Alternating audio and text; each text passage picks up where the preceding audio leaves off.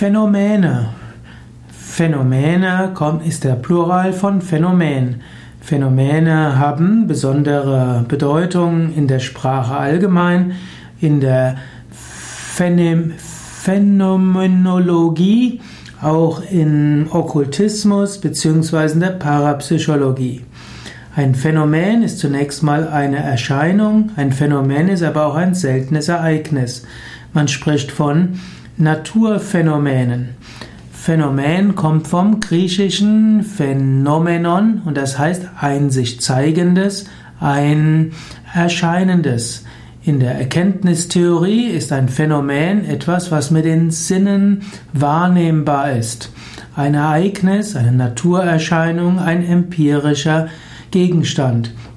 Im Alltagsgesprauch sind dagegen Ausnahmeerscheinungen, insbesondere Phänomene. Wenn man jemanden als phänomenal bezeichnet, dann meint er es irgendwo außergewöhnlich.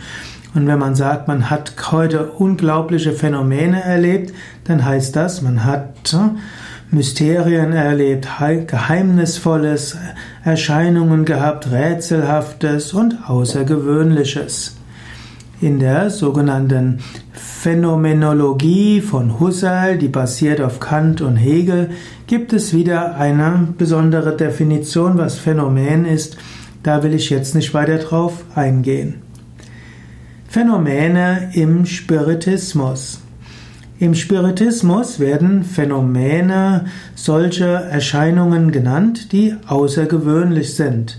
Es gibt verschiedene Phänomene, die in einer spiritistischen Seance geschehen können und diese werden dann eben als außergewöhnliche Phänomene bezeichnet. Da gibt es zum Beispiel die Wahrnehmung von Ektoplasma, also von etwas, was aus einem Medium austritt. Es gibt bestimmte Automatismen wie automatisches Schreiben, automatisches Sprechen. Es gibt die Levitation, also dass das Medium anfängt zu schweben. Es gibt die Materialisationen, das heißt plötzlich manifestiert sich etwas und es gibt auch Klopfzeichen.